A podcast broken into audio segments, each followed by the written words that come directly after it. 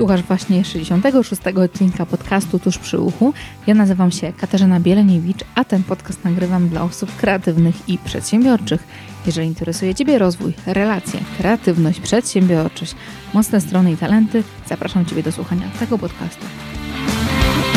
Cześć, witam Was serdecznie. Dzisiaj moim gościem jest prawnik, ekspert, osoba, która zarówno pomaga osobom działającą tak zwanym offline, jak też online, oraz sama też jest przedsiębiorcą, który jakby sporą część swojej aktywności poświęca właśnie biznesowi online i działalności czy reklamowej, czy sprzedażowej właśnie w tym miejscu. I dzisiaj właśnie o tym będziemy rozmawiać, co jest ważne w kontekście pracy online, jakich aspekty, jakie dokumenty, jakie miejsca powinniśmy zadbać, tak żeby nasz biznes był legalny, żeby też nasze działanie było bezpieczne dla nas, ale też dla naszych klientów.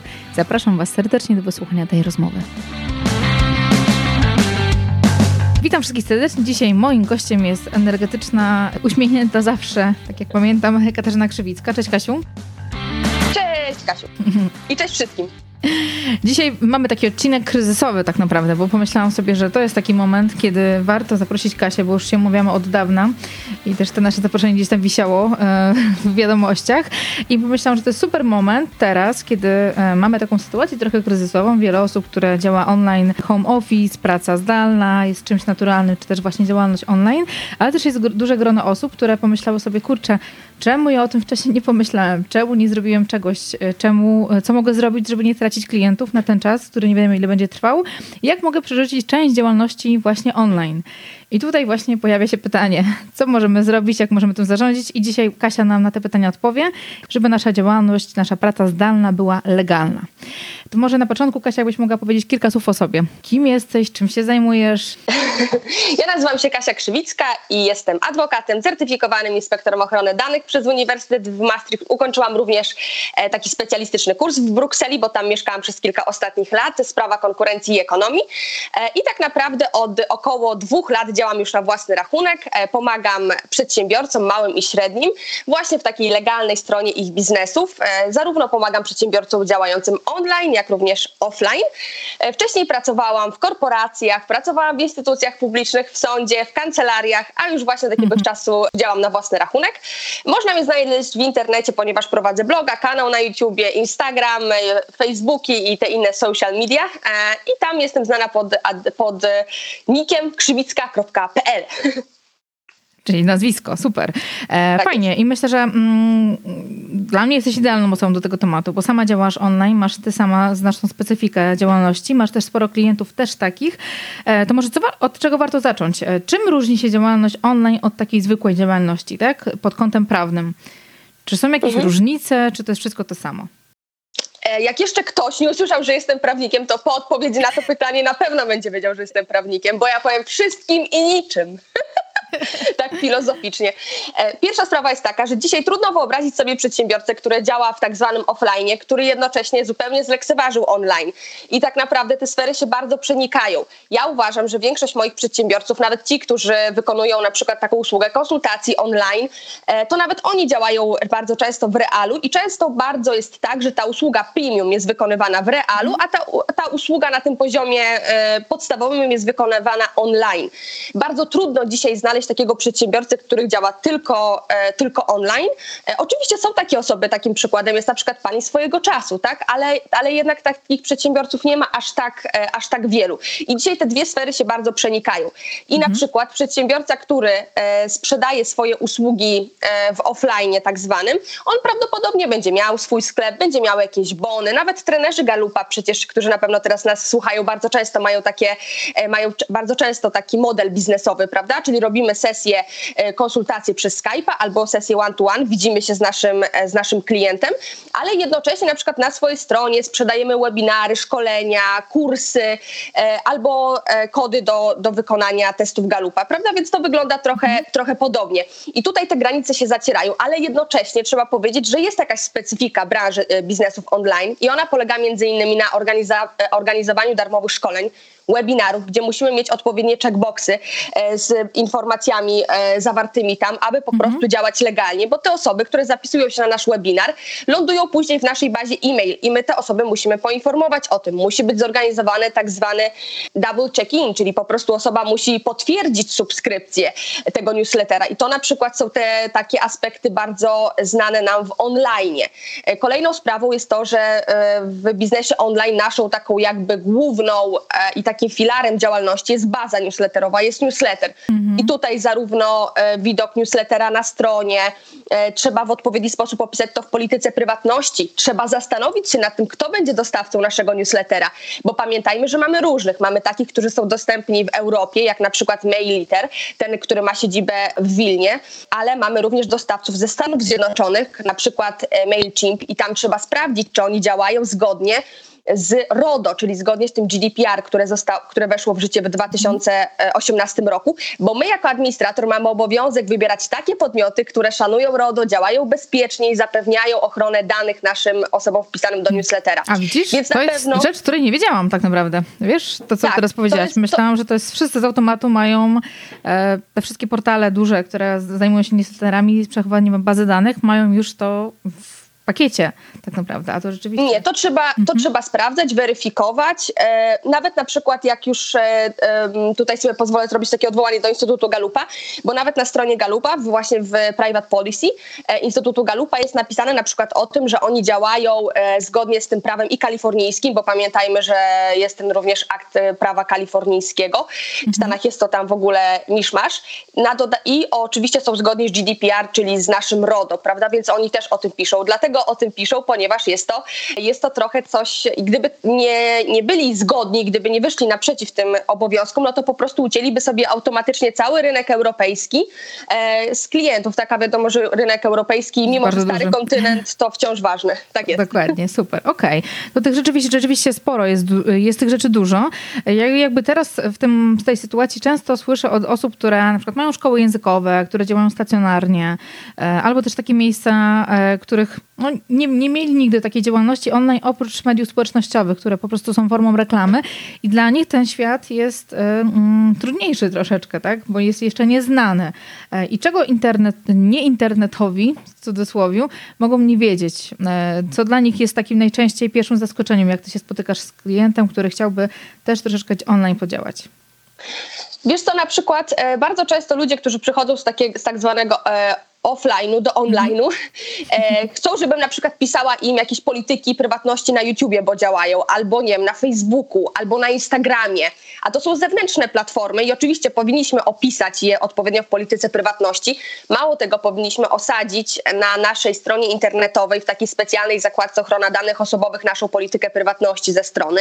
Mało tego, jeżeli mamy, e, jeżeli mamy wtyczki do mediów społecznościowych, czyli Facebook, e, Instagram, LinkedIn, Pinterest, bardzo popularny dla tam e, twórców pięknych rzeczy, mm, to wszędzie tam powinniśmy to dokładnie opisać rzeczywiście w naszej polityce prywatności. Natomiast to nie jest tak, że my jak prowadzimy kanał na YouTubie, to musimy mieć jakąś swoją oddzielną politykę prywatności na tym YouTubie, dlatego że my wchodzimy do serwisu, tak? I to jakby ten serwis, e, my tam wrzucamy swoje nagrania i mamy zupełnie inną rolę. E, Tak samo jak prowadzimy swoją grupę na Facebooku, to tutaj również powinniśmy wszystkich poinformować o tym, że jesteśmy współadministratorem danych e, i jakby to są bardzo ważne aspekty.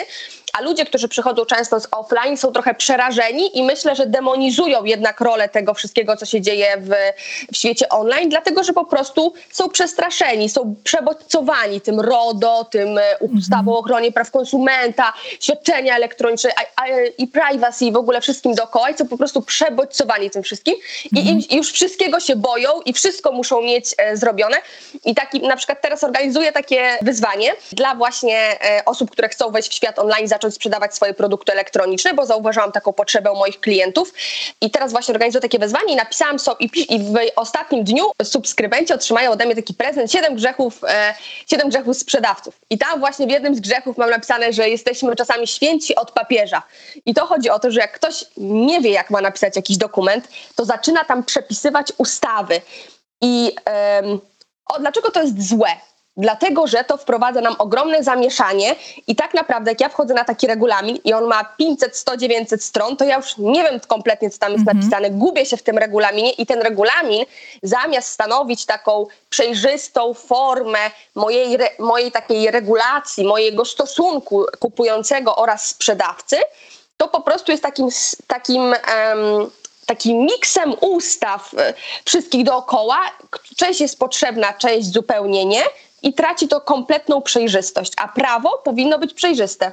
Mhm, to prawda. Ja mam zresztą, e, jestem zapisana u ciebie w twoim wyzwaniu, bo stwierdziłam, że to będzie też dobra okazja odświeżyć sobie, przejrzeć, czy wszystko to, co mam, jest O, legalne. Więc też sobie pobrałam twoje rzeczy dzisiejsze, dzisiejsze zadanie, więc sobie korzystam. Myślę, że słuchacze, którzy teraz odsłuchają nas, już może są, już jest może po wyzwaniu, ale gdzieś tam te materiały pewnie będą dostępne, będzie można jakoś z tego skorzystać na pewno. Tak jest. Okej, fajnie. To myślę, że to jest ważne, to co powiedziałeś, żeby trochę się nie bać tego, że nie jest aż tak dużo rzeczy potrzebnych e, i mm, z tych elementów takich, o które musimy zadbać, jest na pewno mniej niż nam się wydaje. E, czy możemy te elementy wypunktować? Jeżeli mamy e, mm, sklep online, bo sklep online jest raczej potrzebny przy każdej działalności, czy to są sprzedaż usług, nie wiem, konsultacji, czy sprzedaż y, mm, właśnie wideo, webinarów, czy kursów właśnie, który ktoś może nagrał w trakcie. Jakich elementach powinniśmy zadbać na naszej stronie internetowej, żeby było legalnie? To jeżeli mamy, jeżeli mamy sklep, to pamiętajmy o tym, że musimy mieć regulamin oraz politykę prywatności. I pierwszy podstawowy błąd, e, jeżeli chodzi o taką, takie moje doświadczenie, jest taki, że politykę prywatności sko- kopiujemy sobie z str- strony internetowej jakiegoś fajnego blogera, a regulamin sklepu z, od konkurencji i te dwa dokumenty nie są ze sobą w ogóle połączone. I na przykład w polityce prywatności, prowadząc sklep internetowy, jedne, jedną z takich form przetwarzania danych przez nas są również osoby, pamiętajmy, które dokonują odstąpienia od umowy czy reklamacji i wpisują swoje dane w formularze. I wtedy my przetwarzamy dane tych osób. Ale jak sobie ściągniemy taką politykę prywatności od blogera lifestyle'owego, to on tam nie będzie miał tego napisane, bo pewnie nie ma swojego sklepu i swoich produktów.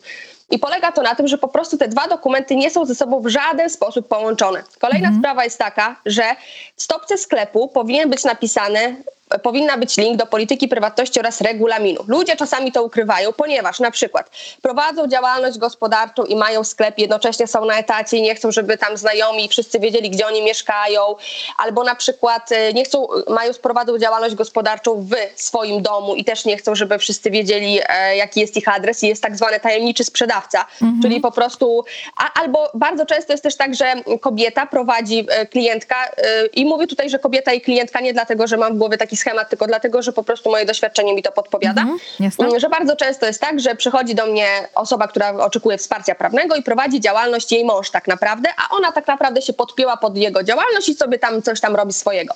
I wtedy na przykład e, okazuje się, że ona wykonuje jakieś super zabawki dla dzieci szyje, a firma się nazywa, nie wiem, jakiś tam Budex, coś tam, prawda? No i ona wtedy nie chce, żeby to było na stronie internetowej, ale właśnie administratorem danych niestety będzie ten Budex, czy tam jakaś inna firma, która nie brzmi wcale tak, e, tak słodko i nie koresponduje z tymi e, pięknymi misiami pluszowymi.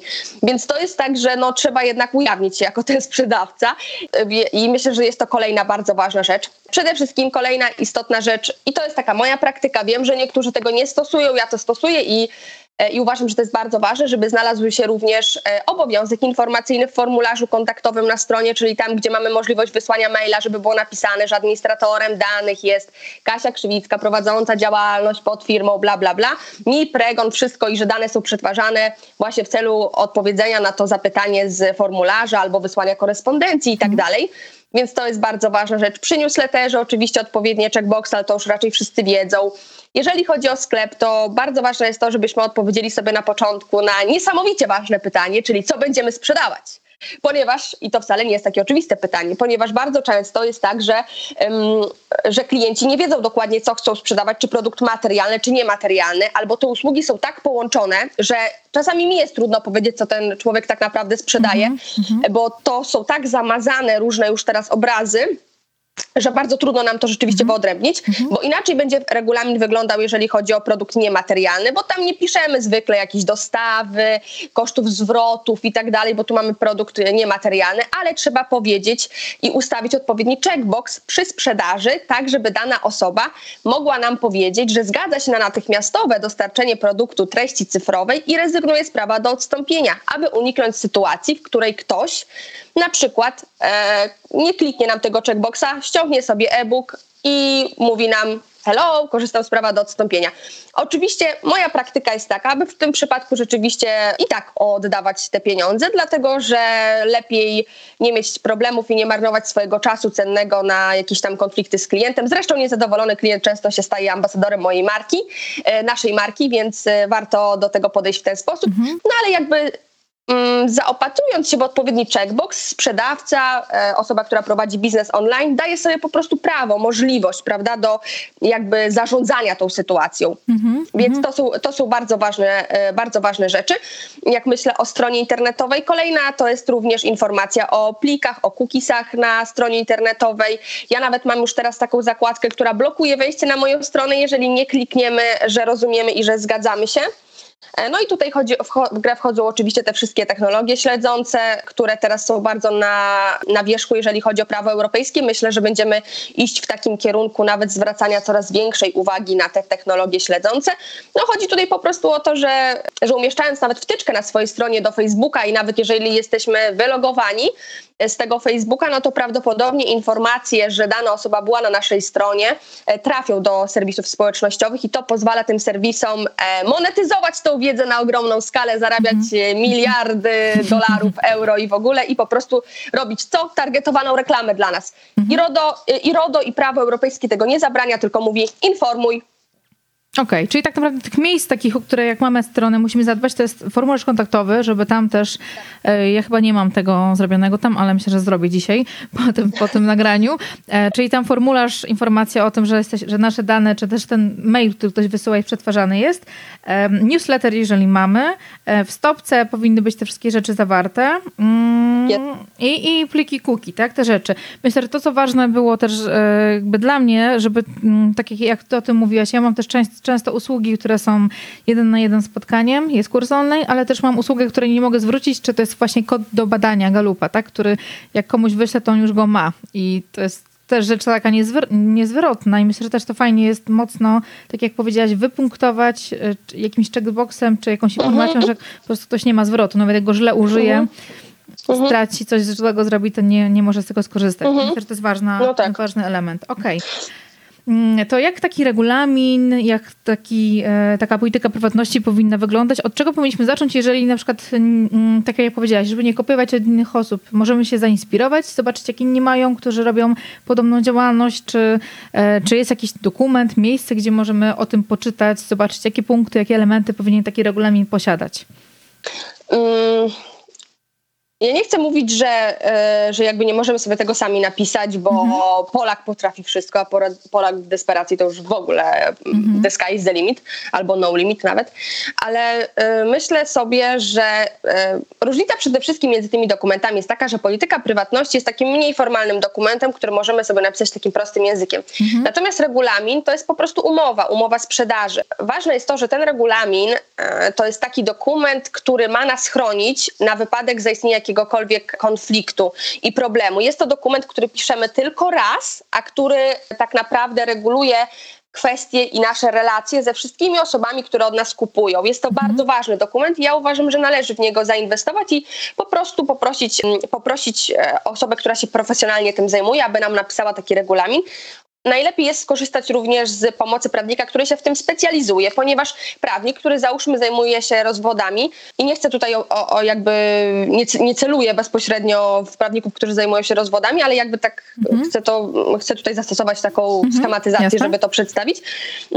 Chodzi tutaj o to, że taki prawnik często może sobie nie zdawać z narzędzi marketingowych, które są u, u, używane w sklepach. Może nie wiedzieć, co to jest Google Analytics, co to jest pixel Facebooka, jak działają, co to jest Active Campaign, co to są AdWordsy, co to są technologie śledzące. Może tego nie wiedzieć, tak samo jak ja nie muszę wiedzieć dokładnie o co tam chodzi w podziale majątku wspólnego, prawda? To są zupełnie naturalne, naturalne rzeczy. Jak się nie, nie spędza dużego, dużej ilości czasu w danym biznesie, to się po prostu tego nie wie.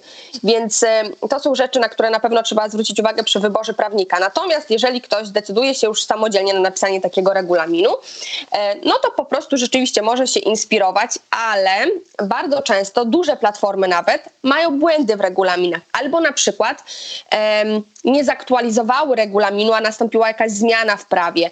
Albo na przykład nie robią tego, bo wpisują sobie to w ryzyko biznesowe, bo mają taki biznes, tak samo jak są duże firmy, które są nie, nie, nie wdrożyły sobie do tej pory RODO, bo po prostu wpisują sobie to w ryzyko biznesowe i uważają, że to w ich, e, w to w ich sytuacji biznesowej się bardziej opłaca niż rzeczywiście takie dbanie o to, o to RODO bo na przykład, nie wiem, mają jakiś toxic data, mają jakieś dane toksyczne i, e, i, na przykład, i wiedzą, że e, stracą te dane, więc wolą z nich korzystać i jednocześnie wpisują sobie w ryzyko biznesowe ewentualną karę.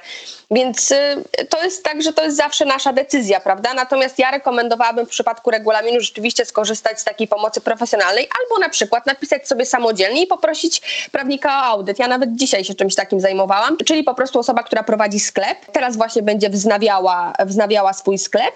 Od 1 kwietnia pojawią się tam znowu e, artykuły, bo ma taki model sprzedażowy, że, że sezonowo po, pojawiają się u niej produkty w sklepie. Poprosiłam ją o przeprowadzenie takiego audytu i tam rzeczywiście widać było, że ktoś się e, orientował i w regulaminie, i w polityce prywatności, ale są tam rzeczy, które trzeba dopisać. No więc myślę, że to jest taka bardzo ważna rzecz. Natomiast jak piszemy ten regulamin, no to przede wszystkim trzeba zwracać uwagę, żeby tam nie było klauzur niedozwolonych, żebyśmy za bardzo jako sprzedawcy nie wzmacniali swojej pozycji, żebyśmy nie za bardzo ingerowali w taki, w taki e, dział w regulaminie jak odpowiedzialność sprzedawcy, bo jak tam za bardzo sobie pogrzebiemy, to możemy sobie tak pogrzebać, że naprawdę się aż e, I przesadzić, tak? Że, że Tak. kupujący nie ma żadnych praw tak naprawdę. Tak, nic nie może, nic nie może. Także na to trzeba bardzo, bardzo myślę, że zwracać uwagę, jeżeli chodzi o, o, te, o, te dok, o ten regulamin i ten dokument. A na politykę prywatności to tak naprawdę. Cóż, polityka prywatności to jest w ogóle taki dokument, w którym my informujemy osobę, która wchodzi na stronę naszego sklepu, która dokonuje zakupu w naszej sklepie, w sklepie, która komentuje wpisy na naszym blogu, która się chce skontaktować z nami za pomocą formularza kontaktu. My tą osobę informujemy, że przetwarzamy jej dane, w jaki sposób, na jakich celach, na jakich podstawach prawnych i to są nasze obowiązki wynikające z RODO i to też jest dokument, który ma swoją strukturę i ja szablony i regulaminu i polityki prywatności udostępniam w ramach tego wyzwania. Czyli tam piszę, tak bardzo jest to myślę, że uporządkowane, z czego się składa regulamin, co w której części mamy napisać. Natomiast to, co tam piszemy, dzisiaj będzie na, będziemy o tym mówić na live, ale też to, co tam piszemy, bardzo zależy od specyfiki naszej branży. Są pewne zasady uniwersalne, ale zawsze sobie je musimy dopasować i zindywidualizować. Mhm, do naszej branży, bo myślę, że to jest ważne. A jak często musimy jakby sprawdzać, czy nasz regulamin jest prawidłowy? Jeżeli mamy go, stworzyliśmy go dwa lata temu, skąd mamy wiedzieć, że coś się zmieniło? Czy nam, nasz prawnik ma o tym nas poinformować, czy my gdzieś możemy śledzić e, te zmiany, bo to się może często zmieniać, a ktoś totalnie zielony w temacie może nie wiedzieć, gdzie tej informacji szukać. Myślę, że tutaj to trzeba po prostu rzeczywiście śledzić e, zmiany w prawie. Natomiast jak ktoś napisał sobie regulamin dwa lata temu, czyli to jest początek 2018 roku, czyli przed wyjściem w życie RODO, to naprawdę musi. To jest ostatni dzwonek, żeby to zrobić. A mm, je- jeżeli chodzi o, o te kwestie. Natomiast myślę, że no, trzeba obserwować zmiany w prawie, czytać jakieś newslettery. No, ja jako przedsiębiorca też mam masę jakichś takich e, obowiązków, nie wiem, jakichś podatkowych, VAT-owych, ZUS-owych, muszę się w tym orientować, a wcale mnie to jakoś nie, Nie kręci. nie ekscytuje zbyt intensywnie, tak, dokładnie. Więc to są takie rzeczy, no niestety, no, my jako przedsiębiorcy musimy być tak, z, tak żyć em, jednak razem z tym prawem i sprawdzać wszystkie, może nie wszystkie zmiany, ale te, które nas dotyczą. Teraz będzie wchodziła zmiana w e-commerce w latem tego roku, na początku lata tego roku i będzie tam powstanie tam nowy model, e, nowy model klienta naszego sklepu. Ja o tym będę mówiła w piątek na, w ramach swojego wyzwania. No i to też trzeba będzie sobie dostosować e, wtedy regulaminy sklepów i o to zadbać, bo to jest taka zmiana, która no wpłynie po prostu na prawie wszystkie, na wszystkie sklepy myślę, że wpłynie ta zmiana, więc to trzeba będzie sobie dostosować. Okej, czyli możemy, Kasiu, tak naprawdę ciebie śledzić, ty nam, jak coś będzie się działo, będziesz Ja informować, tak? Wszystkie rzeczy. Tak, ale jeszcze tak w ogóle, jak mówimy sobie o tych kwestiach e, z biznesami online, to chciałabym jeszcze powiedzieć o, takich, e, o takim innym aspekcie, który moim zdaniem jest bardzo ważny i może nie jest to typowe dla prawnika, żeby o tym powiedzieć, e, ale dla prawnika rodownika, takiego jak ja to myślę, że jest typowe. I chodzi tutaj o to, że taki prawnik, taki prawnik, e, który się interesuje trochę technologiami nowymi i który pracuje na RODO, po prostu musi się orientować w takich kwestiach jak bezpieczeństwo. Mhm. I pamiętajmy o tym, że jak organizujemy sobie pracę taką online, to musimy zadbać o bezpieczeństwo danych. I teraz to, w jaki sposób my zadbamy o to bezpieczeństwo, jest uzależnione od e, takich kwestii jak, czy pracujemy, czy mamy ze sobą osoby, które pracują z nami, zdalnie na przykład innych pracowników, czy pracujemy dla jakichś większych podmiotów, bo one często nam narzucają te warunki bezpieczeństwa. A jeżeli nie, no to musimy pamiętać o takich rzeczach jak szyfrowanie dokumentów, jak zmienianie hasła bardzo często, przynajmniej raz na 6 miesięcy na komputerze, mhm. na telefonie, jak zmienianie hasła do Wi-Fi. To są bardzo istotne rzeczy, bo możemy mieć pięknie napisany regulamin i cudownie cudownie napisaną politykę prywatności, ale jak ktoś nie ma hasła do komputera i do tego komputera mają dostęp nie wiadomo ile osób, nie używa ekranów prywatyzujących w środkach e, lokomocji, w pociągu, tak, czy, czy w autobusie, tam nie wiem, pisze coś długo i wszyscy widzą dookoła, co on pisze, czym się zajmuje, jakimi dan danymi dysponuje, możemy sobie wszyscy zrobić zdjęcia, albo właśnie wysyła zdjęcia swoim pracownikom zawierające dane osobowe i wysyła je na Messengerze, mhm. to pamiętajmy o tym, że to nie jest e, prawidłowe postępowanie i jeżeli pracujemy online w domu, tak jak teraz większość z nas, to te zasady bezpieczeństwa naprawdę, o te zasady bezpieczeństwa musimy bardzo dbać, bo jesteśmy po prostu, ponosimy odpowiedzialność jako administratorzy, jako przedsiębiorcy i warto o tym pamiętać, a poza tym no, świadczy to też o naszym takim profesjonalizmie. Ja często mam takich klientów, że przychodzi do mnie klient i pyta mnie o RODO, no ja tam mu dostarczam wszystkie dokumenty, no i wysyłam mu maila i widzę, że ma maila na, nie wiem, jakimś tam portalu e, informacyjnym, nazwijmy to tak. No mhm, i rozumiem. dla mnie to jest, e, tak, i dla mnie to jest coś takiego, jakaś taka, jakiś absurd, tak, no bo możesz mieć rejestr czynności przetwarzania danych, rejestr upoważnień, rejestr naruszeń, wzór skargi do prezesa Urzędu Ochrony Danych, e, możesz mieć w ogóle politykę prywatności w kosmos po prostu wystrzeloną i regulamin, ale jak masz maila e, niebezpiecznego, no to tak naprawdę koń, kończy się rozmowa. Mhm, to prawda, bo myślę, że przeważnie przedsiębiorcy już mają na swoich domenach te maile, już raczej w większości, tak jak obserwuję przynajmniej. E, Okej, okay, powiedziałaś o tych konsekwencjach różnych. Myślę, że to jest dobry też punkt do tego, żeby um, uświadomić, jakie, jakie konsekwencje mam ja jako przedsiębiorca, e, też każda osoba, która jest przedsiębiorcą, jeżeli nie wiem, regulamin nie jest zgodny z prawem, albo jeżeli jakieś, e, nie zadbamy o to bezpieczeństwo i coś się zadzieje. Jakie są mhm. konsekwencje w stosunku do nas? Czy to są konsekwencje finansowe, czy prawne? Mm, to są, to są konsekwencje takie, które najbardziej nas mobilizują, czyli finansowe, e, ale też PR-owe.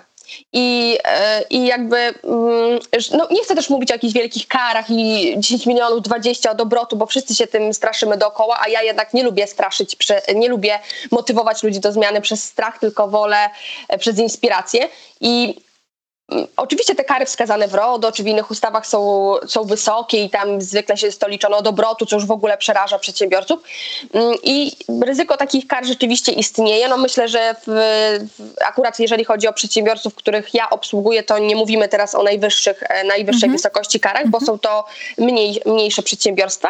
Natomiast ryzyka finansowe rzeczywiście są. Poza tym taka osoba, która stwierdzi na przykład, że e, jej, że na przykład straciła kontrolę nad swoimi danymi, no bo nie wiem, gdzieś tam porozsyłaliśmy dookoła jej dane, może nas e, w jakiś sposób, nie chcę używać słowa, no po prostu możemy być troszeczkę, troszeczkę w jakiś sposób e, wrzuceni w pewne tory, w którymi nie zawsze chcielibyśmy podążać przez tą osobę i takie sytuacje się zdarzają. I jeżeli nie umiemy sobie z tej -hmm. sytuacji prawnej -hmm. poradzić, chodzi tutaj po prostu o to, że na przykład jeżeli jest przeciek danych, no i te dane są na przykład sensytywne, to bardzo często jest tak, że przedsiębiorcy decydują się na usługę gratis albo nawet na coś, nie wiem, jeszcze bardziej z takiego skomplikowanego, zamiast tą sprawą po prostu rzeczywiście zarządzić w sposób prawidłowy, bo to nic nie daje, takie, e, takie rozwiązanie sytuacji, czyli dajemy komuś e, usługę za darmo, pieniądze albo cokolwiek innego, a takie sytuacje się zdarzają, żeby po prostu właśnie nie ucierpieć PR-owo, mm-hmm. bo, ten, e, bo ten zły PR jest e, no, taki dosyć, e, dosyć istotny. Tak myślę, że pamiętamy te największe decyzje i,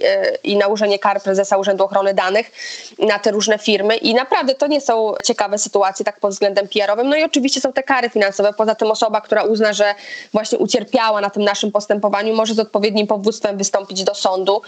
Także to, to są jakby no tak jak, to jest ta kara finansowa, administracyjna na przykład w przypadku RODO, w przypadku RODO natomiast są to też inne e, kary finansowe, ka, może nie kara, konsekwencje finansowe, na które też musimy zwrócić uwagę.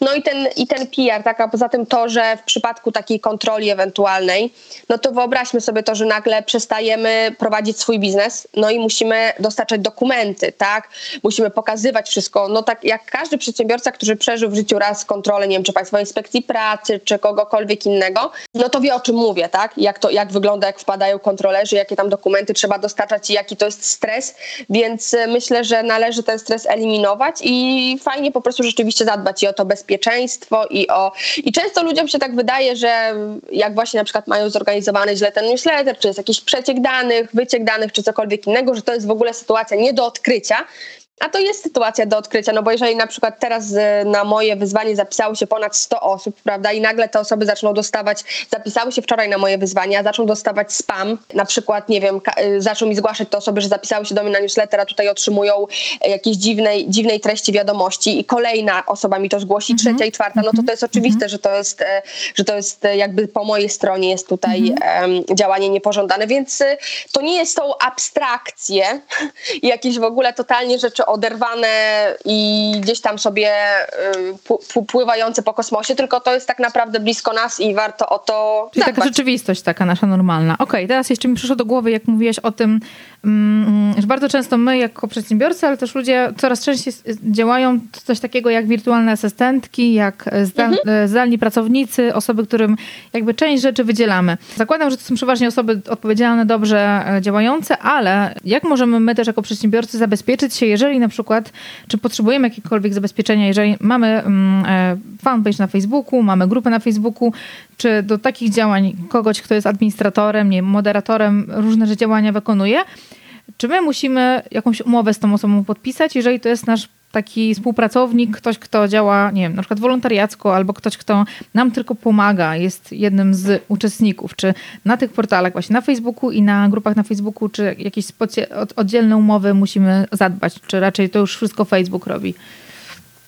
Nie, nie, nie. Tutaj to trzeba, e, trzeba zadbać i ja bym też abst- już teraz abstrahujemy od Facebooka, ale z, na przykład z wirtualną asystentką czy z osobą, która ma dostęp do, e, do bazy naszych klientów, no bo pamiętajmy, że, że w biznesie nie ma nic ważniejszego od bazy klientów. Dokładnie. A jeżeli ktoś mówi, że baza klientów jest, e, nie ma żadnego znaczenia, no to proszę, niech się podzieli z konkurencją. Niech rozda i zobaczymy wtedy, ile jest warta baza danych. To jest naprawdę y, klucz. Więc tutaj po pierwsze umowa o współpracę bardzo dobrze napisana w przypadku wirtualnej asystentki, która pracuje na naszych grafikach. Również tutaj powinny być odpowiednie zapisy, jeżeli chodzi o prawo autorskie, a dokładnie chodzi tutaj o to, że prawa autorskie majątkowe muszą być uregulowane umową na piśmie i taką rzecz rzeczywiście trzeba zrobić w tej umowie z wirtualną asystentką, więc pamiętajmy o prawach autorskich. Pamiętajmy również, nie wiem, czy ktoś ma taką wolę i chciałby y, na przykład prowadzić działalność wirtualną asystentką na wyłączność, wtedy również jest, e, powinien być wskazany i może być wskazany, możemy się nad tym zastanowić, e, zakaz konkurencji.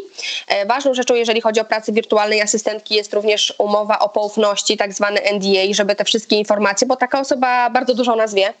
Ja sama korzystam z wirtualnej asystentki i myślę, że mało kto wie tyle. Mój mąż na pewno nie wie o moim biznesie tyle, co Lucyna, więc, e, więc warto na to, na to uważać, więc ten, ten NDA jest potrzebny. A jeżeli chodzi o, o takie kwestie związane z RODO i, i o te umowy, to na pewno trzeba będzie spełnić obowiązek informacyjny, to tak jak w każdej umowie, e, trzeba będzie spełnić obowiązek informacyjny, a dodatkowo zastanowić się albo, żeby tej, e, tej osobie przedstawić upoważnienie do przetwarzania danych, czyli że, przy, że jest to upoważnienie przypisane mm, dla na przykład, nie wiem, Joanny Nowak e, na, e, w zakresie jakby sprawowanego przez nią stanowiska i że ona przeszła taki trening nasz, administratora, wie jakie my mamy zasady wewnętrzne ochrony danych, w jaki sposób działamy, postępujemy że jest tego świadoma i takie upoważnienie.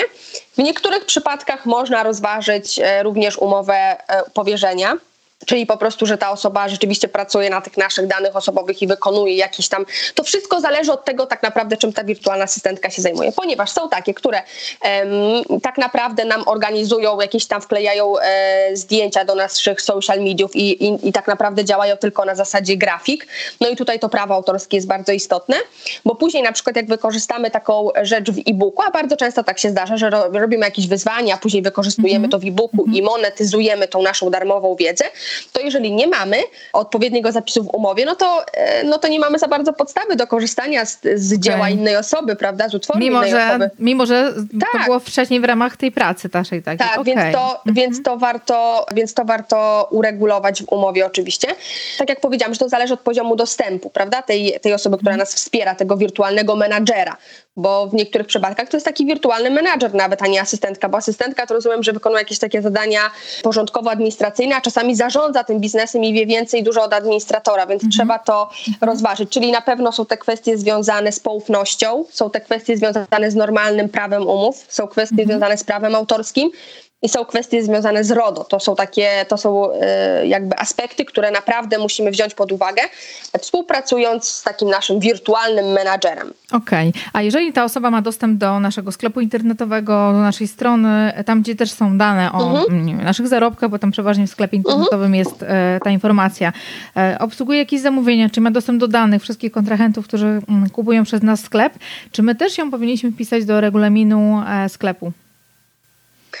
Jako, jako osobę, która nas, której da, która dane przetwarza w naszym imieniu. Wiesz co, tam się zwykle wpisuje e, w polityce prywatności, wpisuje się zwykle taki zapis, że, do, że, o, że osobami, które mogą mieć dostęp do danych osobowych naszych klientów, osób wchodzących na bloga, marują również osoby, które z nami e, współpracują i są, odpowiadają za sprawy techniczne, na przykład IT, wsparcie IT, za wsparcie księgowo-rachunkowe, e, albo właśnie taka, taka osoba, która jakby sprawuje pieczę nad tymi naszymi social mediami czy obsługą sklepu, a e, wirtualna asystentka, która ma dostęp do naszego sklepu, do, naszego, do naszej strony internetowej, to oczywiście bardzo często ma dostęp do sklepu.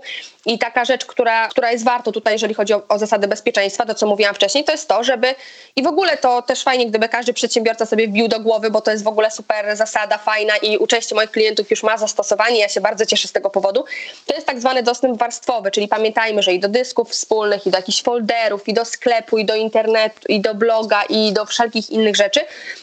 dostęp powinien być zbudowany warstwowo, czyli nie tak jak administrator, tylko do tego, czy rzeczywiście jest tej osobie potrzebne do takich danych. I jest to fajna zasada i taka praktyczna bardzo, ale też zasada, która ma niezwykle ważne znaczenie, jeżeli chodzi o RODO, ponieważ RODO mówi o zasadzie minimalizacji i mini- minimalizacja jest rozumiana w takim stopniu, że nie żądaj od nikogo na przykład, nie wiem, podawania adresu domowego, jeżeli kupuje e-booka, bo po co ci ten adres jej domowy, jak nie będziesz wysyłał przecież paczki, paczką tego e-booka, pendrive'em, tylko po prostu dajesz do ściągnięcia pod linkiem. E, To jest pierwsza rzecz i o tym mówi zasada minimalizacji w RODO, a w drugim stopniu ta zasada minimalizacji powinna być tak rozumiana, że dawaj dostępy tylko tym osób, którym rzeczywiście są potrzebne i na takim samym poziomie. No i wyobraź sobie, że na przykład ty, Kasiu, prowadzisz swój biznes, no i czy na przykład osoba, która cię wspiera albo osoba, która jest u ciebie, e, wykonuje jakieś zlecenie, jakieś szkolenie w jakimś miejscu, musi mieć dostęp do dysku wspólnego tam, gdzie ty piszesz o swojej polityce finansowej i o planowaniu budżetu na 2020 rok. To jest tak samo tutaj, prawda, do bazy danych. Tak samo traktujmy bazy danych jako swój taki budżet i tak samo dawajmy do tego dostęp. Jako świętość taką naszą. Tak. Mhm. Okej, myślę, że to jest ważny, ważny punkt, tak powiedziałaś. Tak myślałam rzeczywiście, że tych aspektów jest dużo a propos y, zlec- osób, którym zlecamy różne działalności. I, i to jeszcze takie jedno pytanie. Jeżeli um, mamy mm, wirtualną asystentkę, menedżera, osoby, którym zlecamy czy podwykonawców różnych, którzy z nami stale współpracują, jakby kto ponosi odpowiedzialność, jeżeli te dane wyciekną? My jako osoby, które mm, tą bazą zarządzają, czy też te osoby, które coś zrobiły? Jeżeli mamy umowy z nimi dobre spisane. No i jeżeli mamy z nimi umowy dobrze spisane i jeżeli te sytuacje są uregulowane, no to tutaj będzie odpowiedzialność, każdy będzie ponosił we własnym zakresie, w takim, jakim, je, jakim jest odpowiedzialny za dane naruszenie. Natomiast pamiętajmy o tym, że administrator, i to jest e, bardzo ważna zasada, że administrator jest to podmiot, który jest odpowiedzialny za przetwarzanie danych w swojej firmie i musi wykazać staranność, że oczywiście wypadki zdarzają się zawsze, prawda? To jest e, oczywiste. Normalne. A, tak, ale jeżeli ktoś nie dochował staranności, bo na przykład e, tak naprawdę skorzystał z usług mm, dostawcy nie wiem, domeny, czy tam hostingu, czy czegokolwiek innego, które na swojej stronie internetowej nie ma nawet zapisanej polityki prywatności, albo z takiego biura rachunkowego, no to dla nas to już jest czerwona lampka, że to nie jest podmiot profesjonalny, że to nie jest osoba, która dba o dane. I z taką osobą nie powinniśmy podpisywać umowy, ponieważ my jako administrator i na nas jakby jest ta odpowiedzialność za wykonywanie i dobór odpowiednich partnerów biznesowych. Czyli RODO tutaj nie zamiata pod dywan, RODO oducza nas od tej takiej roli ofiary, czyli o tutaj wszyscy jesteście winni, a ja jestem święta, tylko właśnie RODO mówi, że to administrator jest odpowiedzialny i dlatego zawsze powinniśmy na to zwracać uwagę i po prostu e, dbać o podmioty, z którymi współpracujemy. Dlatego nawet wirtualna asystentka powinna mieć bardzo dobrze napisane RODO na swojej stronie i ja na przykład to weryfikowałam, podejmując współpracę. I w ogóle taką dbałość o danych, tak samo z biurem księgowym, tak samo z dostawcą hostingu, e, tak samo z dostawcą newslettera powinniśmy mieć podpisaną umowę powierzenia. I w przypadku e, tego dostawcy właśnie z Wilna, który ja, którego ja rekomenduję, dlatego że to jest dobry newsletter i też jest w, w Unii Europejskiej, tam również po prostu e, trzeba napisać maila, przeklikać w odpowiedni sposób umowę i generuje nam się umowa powierzenia. I to także powinno być wskazane, czyli mhm. pamiętajmy o tym, że trudno mi tutaj tak ogólnie powiedzieć, co by było, gdyby tam się coś wydarzyło, mhm. prawda, bo to jest pytanie mhm. trochę e, abstrakcyjne, ale im więcej wykażemy naszej staranności poprzez pokazanie umów mhm. powierzenia, mhm. poprzez e, wskazanie dokumentacji wewnętrznej RODO, prawda? Bo pamiętajmy, że my cały czas mówimy o tej warstwie zewnętrznej RODO, czyli polityka prywatności, mhm. tam w regulaminie ten obowiązek informacyjny, ale jest też warstwa taka wewnętrzna RODO, jak polityka bezpieczeństwa, jak analiza ryzyka.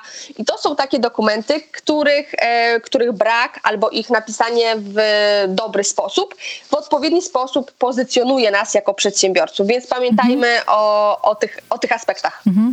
Okej, okay, czyli nie zawsze te rzeczy, które, nie, nie tylko te rzeczy, które widać, które są widoczne na stronie, tylko też te rzeczy, które są w środku. Okej, okay, to tak. jeszcze jedno takie pytanie, którym, e, o którym też wspomniałaś na początku, że często e, ktoś ukrywa tą politykę, regulaminy gdzieś, bo działa, albo ma podpisaną umowę, albo działa na konto innej firmy, tak? I to bardzo często się zdarza, że tak. ktoś ma taki w cudzysłowie wacikowy biznes, tak? Który jest jakoś, nie zarabia dużo, więc nie opłaca mu się zakładać własnej działalności, albo jest sezonowym biznesem. Co w przypadku takiej osoby, która mm, mm, robi jakieś rękodzieło na przykład, tak? I ma swoją stronę, zbiera ludzi, też robi raz na jakiś czas sprzedaż, e, ale administratorem danych albo osobą, która ma prowadzić działalność konkretną jest zupełnie inna osoba. Czy ona też jakoś powinna zadbać o, o siebie, o te osoby, o to, jak, ta, jak ten mhm. administrator, który nie ma na niego wpływu tak naprawdę, jak on będzie zarządzał tymi danymi, tak? Jak może też mhm. zabezpieczyć siebie? Administrator to jest mhm. ogólnie osoba, która decyduje o tym, w jakim celu zbieramy te zbieramy dane osobowe, e, po co, dlaczego, jakby jest takim ownerem tego procesu, mhm. prawda? To jest, to jest administrator danych. E, jeżeli osoba wykonuje e, jakieś zadania, tak jakby jest takim ukrytym administratorem, no bo nie ona wystawia faktury, nie ma jej nigdzie na stronie internetowej i tak dalej, to ja bym się bardziej martwiła, będąc tym podmiotem, który rzeczywiście tam wszędzie widnieje, mhm. dlatego że to do niego ewentualnie będą kierowane kierowane wszelkie zapytania, skargi, wnioski. Pamiętajmy o tym, że osoba, której dane przetwarzamy, ma szereg praw wymienionych w RODO: prawo dostępu, prawo do sprostowania, przeniesienia danych, i my musimy na te żądania tej osoby odpowiedzieć. No i teraz, jeżeli e, na stronie internetowej jest wskazany jeden administrator, a tak naprawdę de facto jest druga osoba, to moim zdaniem tak naprawdę ten administrator powinien się bardziej tutaj o siebie martwić i e, w jakiś sposób ten stosunek uregulować, żeby po prostu no, nie narobić sobie problemów. Chociaż mhm. ja przyznam szczerze, że tak, takiej sytuacji raczej nie, nie miałam w, swojej, w swoim tutaj e, doświadczeniu, ale bardzo często właśnie mam tą sytuację, gdzie my nie chcemy pokazywać czy adresu domowego, czy mówić jak się firma nazywa i raczej coś takiego, prawda? Mhm. Więc to okay. jest taka, to jest taka, mhm. czy jakby kierunek. Mhm. Natomiast to, o czym mówisz, też jest ciekawe i pewnie funkcjonuje na mhm. rynku i też jest e, wyzwaniem. Mhm.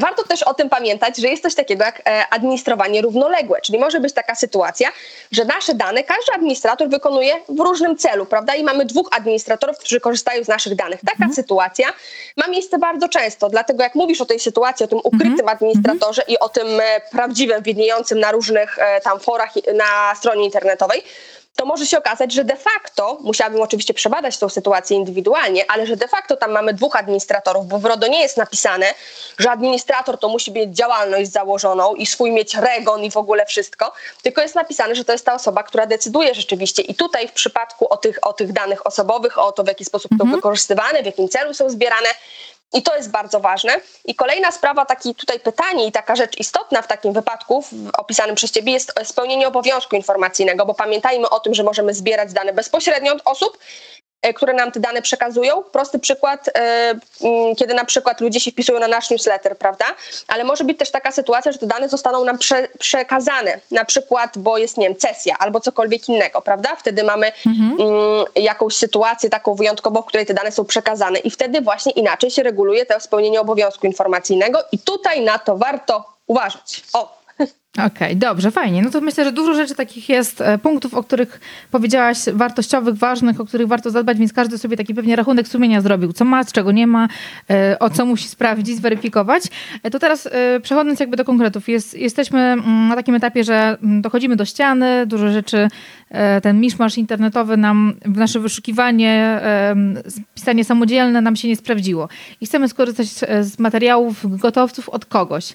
Co takiego fajnego na przykład ty mogłabyś zaoferować jako prawnik, który ma też dużą, dużą e, wiedzę z tej działalności właśnie online?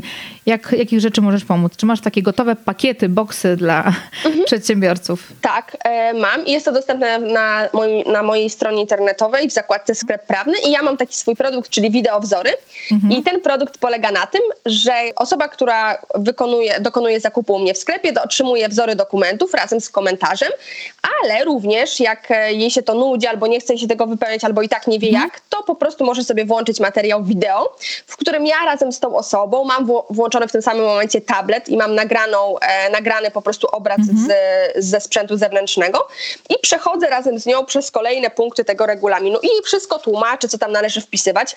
I to jest takie moje połączenie, coś pomiędzy kursem online, a takim suchym, e, suchym mhm. wzorem dokumentów, bo nie każdy przedsiębiorca jest zainteresowany kursem online prawniczym, bo niektórych to nudzi, a poza tym nie zawsze musimy wiedzieć, jak coś zrobić e, tak dokładnie, ze szczegółami, tylko po prostu chcemy wypełnić ten dokument, więc to jest dla takich e, osób i myślę, że to jest fajne rozwiązanie i się dosyć się sprawdza obecnie, czyli po prostu są osoby, które rzeczywiście nie, nie, nie mogą sobie pozwolić na usługę indywidualną, albo -hmm. po mhm. prostu są, są -hmm. takimi zosiami samosiami i chcą sobie same wdrożyć i wtedy otrzymują ode mnie materiał wideo oraz właśnie te, te, te wzory dokumentów.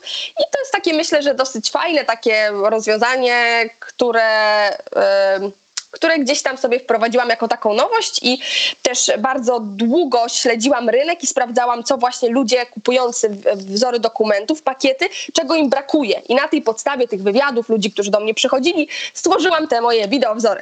Super, to myślę, że to jest fajna, fajna opcja. Ja, ja, też sobie zobaczę, zobaczę, zajrzę do tego, co tam fajnego możemy znaleźć dla siebie.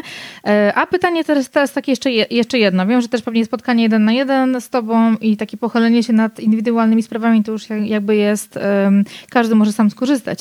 Ale wiem, że jeszcze ty razem też z Wojtkiem Wawrzankiem i jeszcze z inną osobą, której teraz niestety nie pamiętam imienia, nazwiska, e, stworzyliście też coś fajnego dla prawników, e, bo też ten podcast też słucha e, kilku prawników, na pewno też wiem, że słuchacze są też takie osoby, które może teraz ta informacja zaciekawiła, że okej, okay, to może dla moich klientów fajnie, żebym ja też te aspekty znał, wiedział trochę, mhm. doedukował się. Jakbyś mogła powiedzieć troszeczkę więcej o tym kursie Legal Room, tak? Z tego co pamiętam.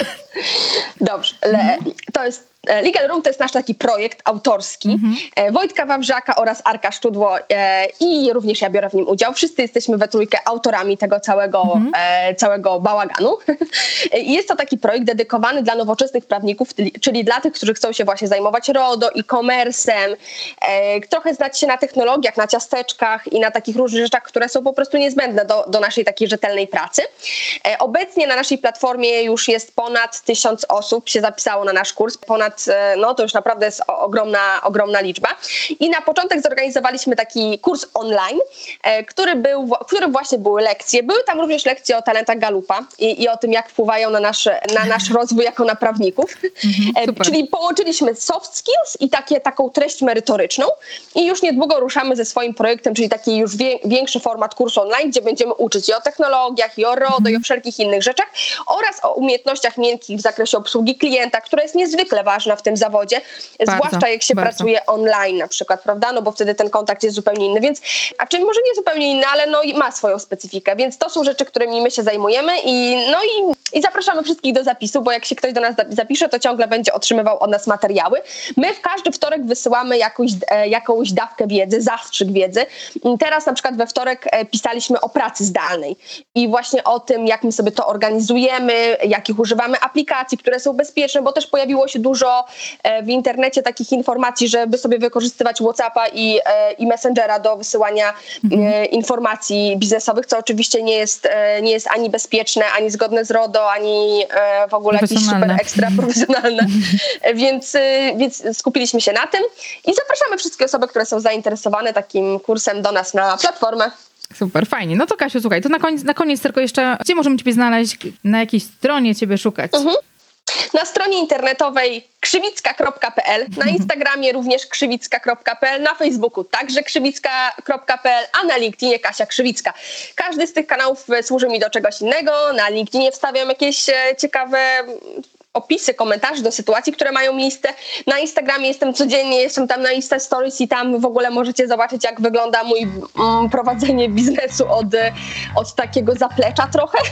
E, I tam o tym bardzo często mówię. Na Facebooku e, organizuję różne, różne wyzwania, live, tam są również e, moje, moje wystąpienia z innymi osobami, tam są informacje o wyzwaniach, o kursach online, o różnych materiałach, z których naprawdę mali przedsiębiorcy mogą sporo skorzystać.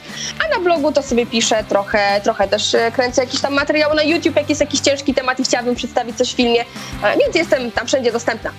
Super, bardzo fajnie. No to Kasiu, bardzo Ci dziękuję za tą dużą ilość wiedzy. Ja sobie zrobiłam też sama notatki w trakcie, jak mówiłaś, o, jak rzeczy, fajnie. które ja mam sprawdzić, więc dziękuję Tobie bardzo sama od Ciebie, ale myślę, że słuchacze też dużo skorzystali i myślę, że ten czas, który teraz mamy, bo ten odcinek pewnie się pojawi w najbliższym czasie, będzie też dobrym momentem, żeby po prostu pochylić się nad swoją stroną, jeżeli nie mamy tak dużo klientów, tak dużo pracy, i przejrzeć, czy te wszystkie rzeczy, których mamy, nasza praca zdalna, jest e, legalna.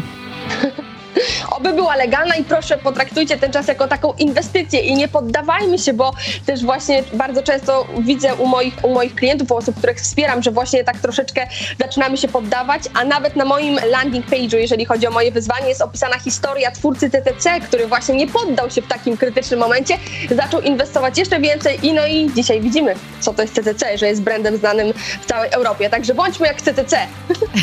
Super, bo też ten czas minie za chwilkę i to, co my zrobimy tak, w tym czasie, to będzie dobrze Warto działać. inwestować, mhm. naprawdę. Super. Dziękuję Kasiu. Do usłyszenia, do zobaczenia. Ja również dziękuję, było mi bardzo miło Kasiu. Dziękuję za zaproszenie i dziękuję za możliwość wystąpienia w Twoim podcaście i pozdrawiam serdecznie wszystkich.